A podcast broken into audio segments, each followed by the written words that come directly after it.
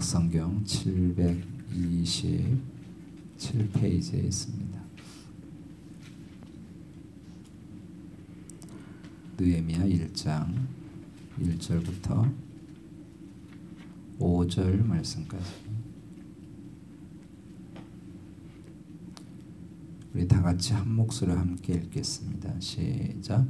하가라의 아들 느헤미야의 말이라 아닥사스다 왕 제20년 기슬로월에 내가 수상궁에 있는데 내 형제들 가운데 하나인 하나니가 두어 사람과 함께 유다에서 내게 이르기로 내가 그 사로잡힘을 면하고 남아 있는 유다와 예루살렘 사람들의 형편을 물은즉 그들이 내게 이르되 사로잡힘을 면하고 남아 있는 자들이 그 지방 거기에서 큰 환난을 당하고 능욕을 받으며 예루살렘 성은 허물어지고 성문들은 불탔다 하는지라 내가 이 말을 듣고 앉아서 울고 수일 동안 슬퍼하며 하늘의 하나님 앞에 금식하며 기도하여 이르되 하늘의 하나님 여호와 크고 들어오신 하나님이여 주를 사랑하고 주의 계명을 지키는 자에게 언약을 지키시며 긍휼을 베푸시는 주여 간구하나이다. 아멘.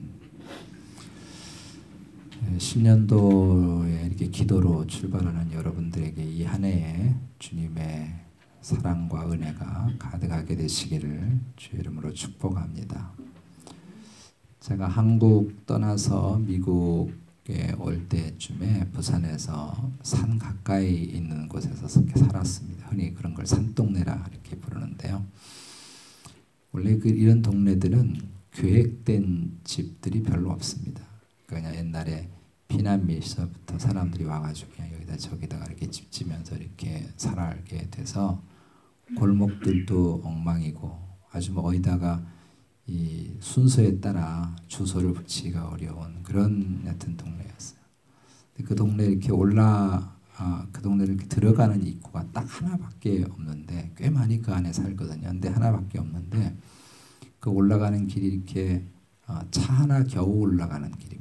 겨우 올라가서 그것도 이렇게 똑바로 된 길도 아니고 오르막길인데다가 이게 휘어져 있어서 상대방이 이렇게 차가 내려온다니 잘 안 보여. 그래서 간혹 올라갈 때마다 전부 다 이렇게 혼을 막 소리를 이렇게 내고 올라가면 위에 있는 차들이 내려오다가 또 서 있고 뭐 이런 이런 곳입니다.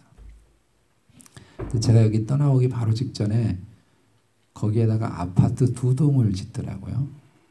그런 곳에 여러분 상상을 해보십시오. 그러면 상식적으로 거기에 아파트 두 동을 지으려면 길을 먼저 내야 될 거 아닙니까? 근데 그게 어떻게 시청에서 허락이 됐는지도 도대체 이해가 안 되고 아파트를 짓는 내내 몸살을 하는 것입니다. 동네 사람들이 거기다 막 배너 붙여놓고 왜 여기다 웬 아파트냐 이런 동네 그리고 길도 안 만들고 무슨 아파트냐 뭐 아파트 공사 차량이 그 좁은 길을 올라가려고 하니 뭐 이게 얼마나 그 교통 체증이 심하겠어요. 출퇴근길에는 거기 완전 난리가 나는 거예요. 그게 어떻게 허락이 됐는지 이해할 수도 없고 거기다 어떻게 아파트를 지으려고 생각했는지 이해할 수 없고 그 길을 넓히려면 올라가는 길에 옆에 집이 하나 있는데 그거를 사가지고 뭐 길을 내든지 아니면 그 바로 옆이 산이에요. 그걸 깎든지 뭔가 해야 되는데 그렇게 하지도 않고 거기다가 아파트를 짓는 것입니다. 그래서 뭐 사람들이 몸살을 계속 하는 걸 보고 제가 여기를 오게 됐습니다. 우리가 집을 짓든지 인생의 집을 짓든지 어떤 일을 시작하든지 순서가 있는 거죠. 그 순서에 따라 해야 되는 것입니다. 그 순서가 무너지면 큰 문제가 생기는 것이죠. 그렇다면 느헤미야가 예루살렘 성벽을 짓는 일에 어떤 일을 가장 먼저 했을까? 이 굉장히 중요한 것입니다. 이 질문은 우리 모두에게도 던져야 될 질문이죠. 우리가 어떤 일을 시작할 때 도대체 뭘 먼저 할까? 내가 문제가 생겼을 때 가장 먼저 무엇을 해야 될까? 어디서부터 시작을 해야 될까? 굉장히 중요한 것이죠. 2017년도를 시작하면서 가장 먼저 뭘 할까? 이 질문에 대한 답을 오늘 느헤미야를 통해서 발견하게 됩니다. 느헤미야는 형제 하나니를 통해서 듣게 된 에루살렘의 형편 이야기를 듣고 오늘 말씀에 기록된 대로 가장 먼저 뭘 했습니까? 기도를 했다는 것입니다. 제가 지난번 송구영신 예배 때 말씀을 전하면서 느헤미야 1장은 성벽을 다시 건축하기 위해서 세워두는 기초다. 씨앗을 뿌리는 것이다. 도대체 느헤미야가 어떤 씨앗을 뿌려서 그런 성벽을 완성할 수 있었을까? 굉장히 중요한 것이죠. 근데 그 첫 번째 뿌렸던 씨앗이 기도였다고 하는 것입니다.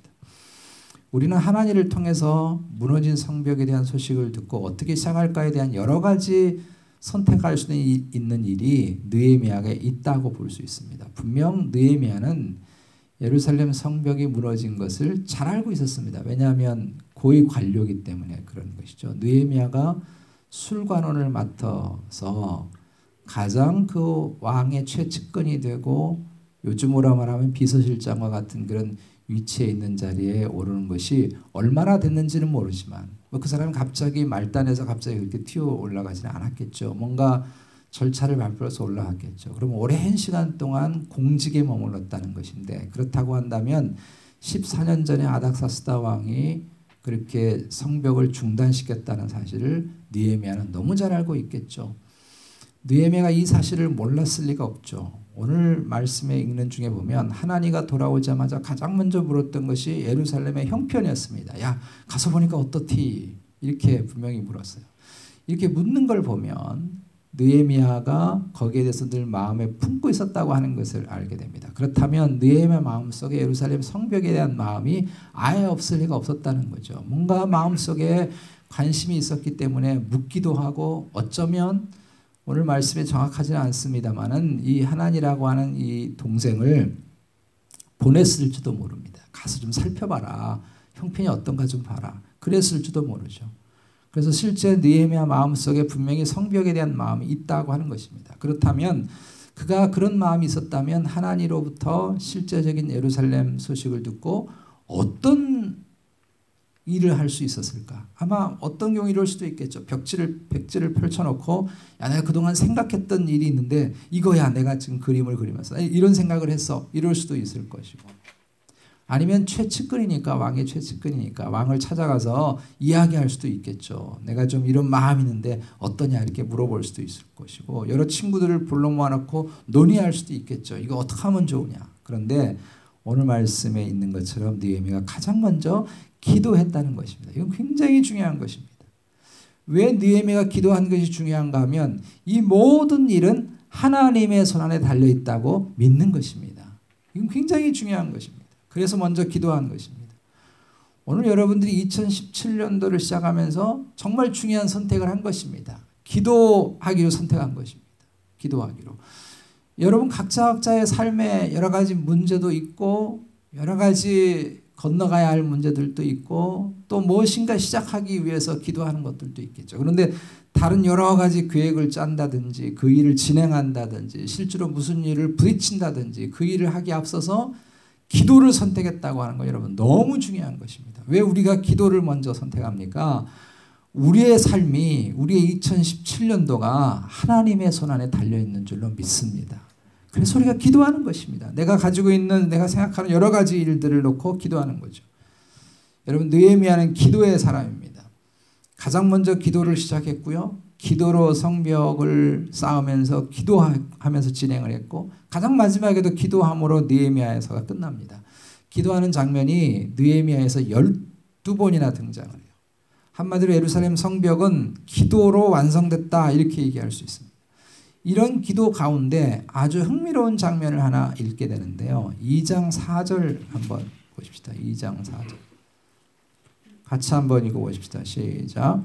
왕이 내게 이르시되 그러면 내가 무엇을 원하느냐 하시기로 내가 곧 하늘의 하나님께 묵도하고 아주 흥미로운 장면입니다. 느헤미가 기도를 시작한 지 한 4, 5개월 정도 지났는데 왕이 느헤미야의 얼굴빛을 보니까 이게 뭔가 수심이 있는 게 보인 거예요. 그래서 2장 2절에 보면은 말을 하죠. 너 얼굴색이 왜 그래? 이렇게 수심이 있어. 너 무슨 일 있어? 무슨 걱정 있어? 이렇게 물었습니다. 여러분 느헤미야가 이 2장 2절에 보면 그 왕의 질문을 듣고 어떻게 했는가 하면 크게 두려워했다고 돼 있죠. 크게 두려워했어요. 이게 굉장히 두려운 말이에요. 왜 그런가 하면 자신의 최측근의 얼굴빛이 뭔가 수색이 있다고 하는 거는 뭐라는 거예요? 꿍꿍이 속에 뭐가 있다는 거예요.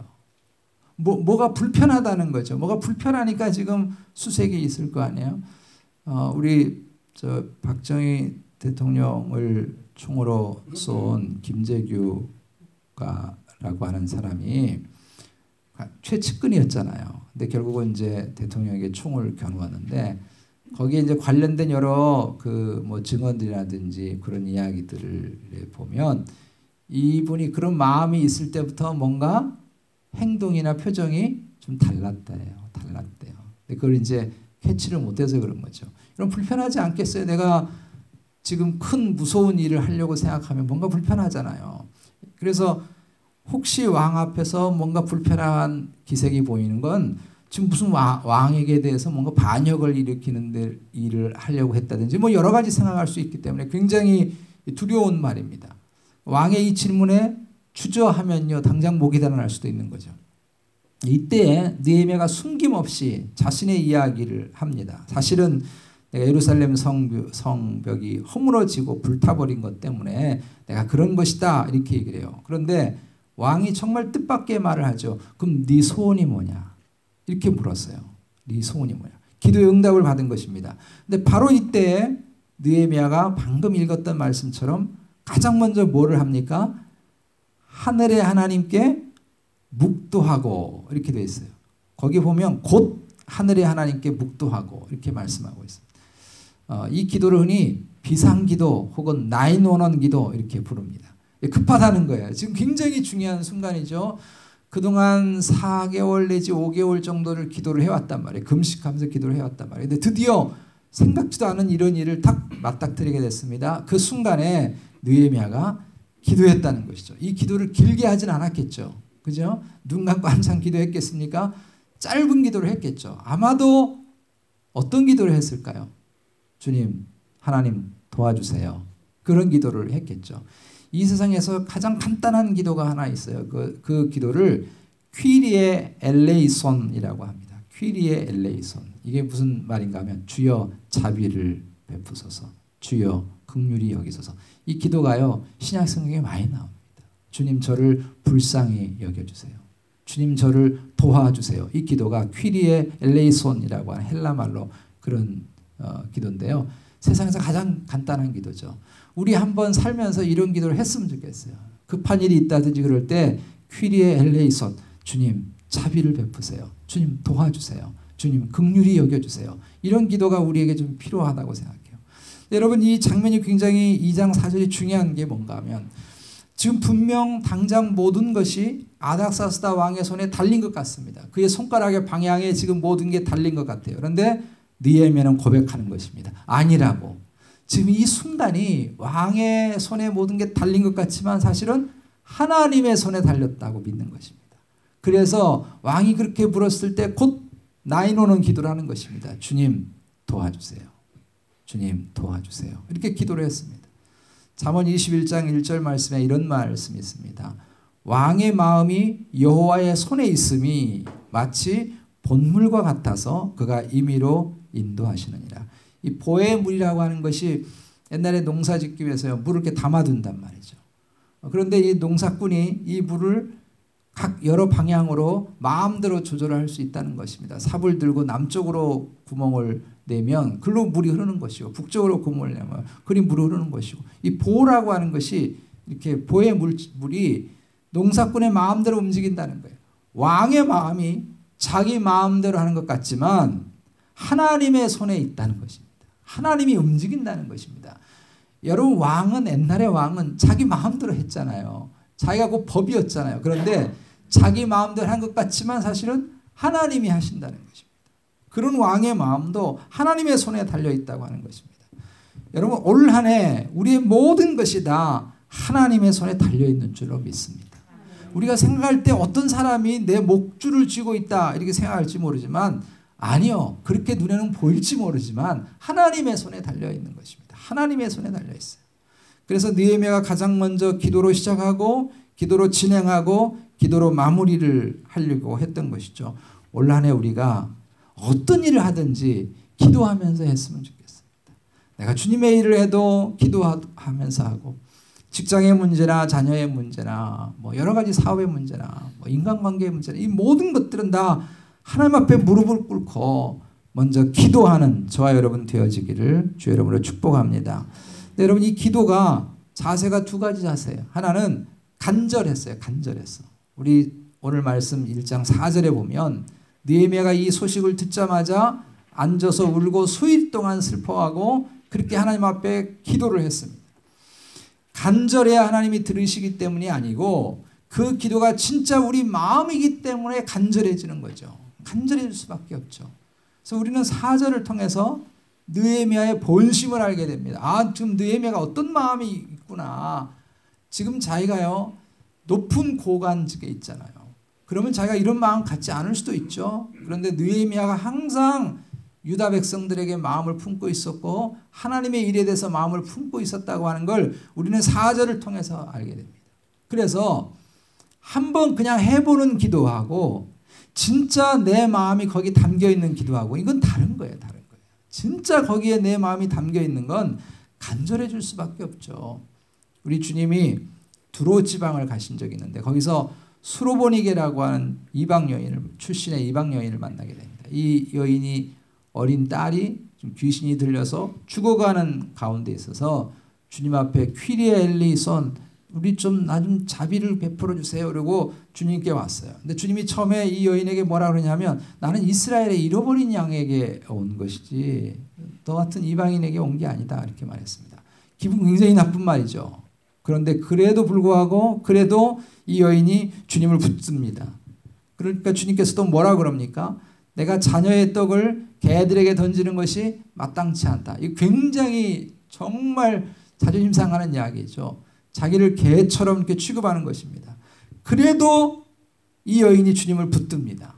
그때 주님께서 이 여인이 가지고 있는 그 본심을 알게 되는 거예요. 사람은요, 본심이 있죠. 그 본심이 간절해지는 거거든요. 그래서 주님이 말씀하는 거죠. 내 믿음이 너를 구원했다. 주님이 그녀의 본심 속에서 그녀의 믿음을 본 것이죠. 여러분 도대체 우리가 믿음이 있다는 게 뭡니까? 그건 간절해지는 것입니다. 그 일에 대해서. 그 상황에 대해서 내가 간절해지는 것이죠. 어떤 방해가 있더라도 더 붙드는 것입니다. 여러분 정말 우리의 모든 것이 주의 선에 달려 있다고 믿는다면 우리가 그것을 놓고 간절히 기도해야 할 것입니다. 또 하나는 또 하나는 인내하면서 기도했어요. 오늘 1절 말씀에 보니까 느헤미야가 이 소식을 들었던 때가 기슬로월이라고 하는 때였습니다. 이 기슬로월이라고 하는 건 지난 어, 제 그제 설교 말씀했듯이 12월 달 12월 그런데 2장 1절에 보면 이 기, 도했던 일들이 응답받았던 때가 니산월이라고 되어 있습니다. 니산월. 우리로 말하면 3, 4월이에요. 여기는 지금 그 해가 바뀐 게 아닌데 우리 시각으로 하면 3월, 4월 정도 되는 거예요. 그러니까 느헤미야가 한 4개월 내지 5개월 정도를 기도했다고 하는 걸 알, 알게 됩니다. 이 기도의 기간에 무슨 변화가 있었느냐? 전혀 없었어요. 느헤미야가 그렇게 기도하고 4, 5개월 동안 하나님 앞에 간절히 금식하고 기도를 했는데 4개월이 넘도록 아무런 움직임이 없었다는 거예요. 그래도 느헤미야는 기도했습니다. 그래도 기도하는 게 중요해요. 한번 따라합시다. 그래도 기도하자. 그래도 기도하자. 음, 이 지금 새벽에 정신이 없으시죠? 다시 한번 따라합시다. 그래도 기도합시다. 그래도 기도합시다. 너무 중요해요. 김승희 시인이 그래도라는 섬이 있다. 그런 시를 썼어요. 이시 구절에 마지막에 이런 시 구절이 있습니다. 그래도라는 섬에서 실제로 그래도라는 섬은 없어요 한국에. 근데 이제 이렇게 붙인 거죠. 그래도라는 섬에서 그래도 부둥켜 안고 그래도 손만 놓지 않는다면 언젠가 강을 건너 빛의 뗏목에 올라 서리라. 아무런 역사가 일어나지 않는다 할지라도 그래도 여러분 기도해야 합니다. 기도해도 아무런 소용이 없다 생각되는 그 순간에도 그래도 기도해야 돼요. 그러면 하나님 반드시 응답해 주실 줄로 믿습니다. 이한해 여러분 기도로 시작했잖아요. 이 기도가 굉장히 소중한 것입니다. 우리 한 해 동안 기도 어떤 일 앞에서도 기도하면서 합시다. 문제 앞에서도 하나님 앞에 기도하고요. 간절히 기도하고 그래도 인내하면서 여러분 기도해서 우리의 삶에 무너져 내린 여러 삶의 성벽들을 다시 기도 가운데 세워가고 또 하나님께서 그렇게 세워가는 아름다운 역사를 우리 모두가 경험하게 되기를 주의 이름으로 축복합니다. 이 시간에 우리 함께 기도했으면 좋겠습니다. 합심해서 기도하고 그리고 개인 기도 하시다가 아침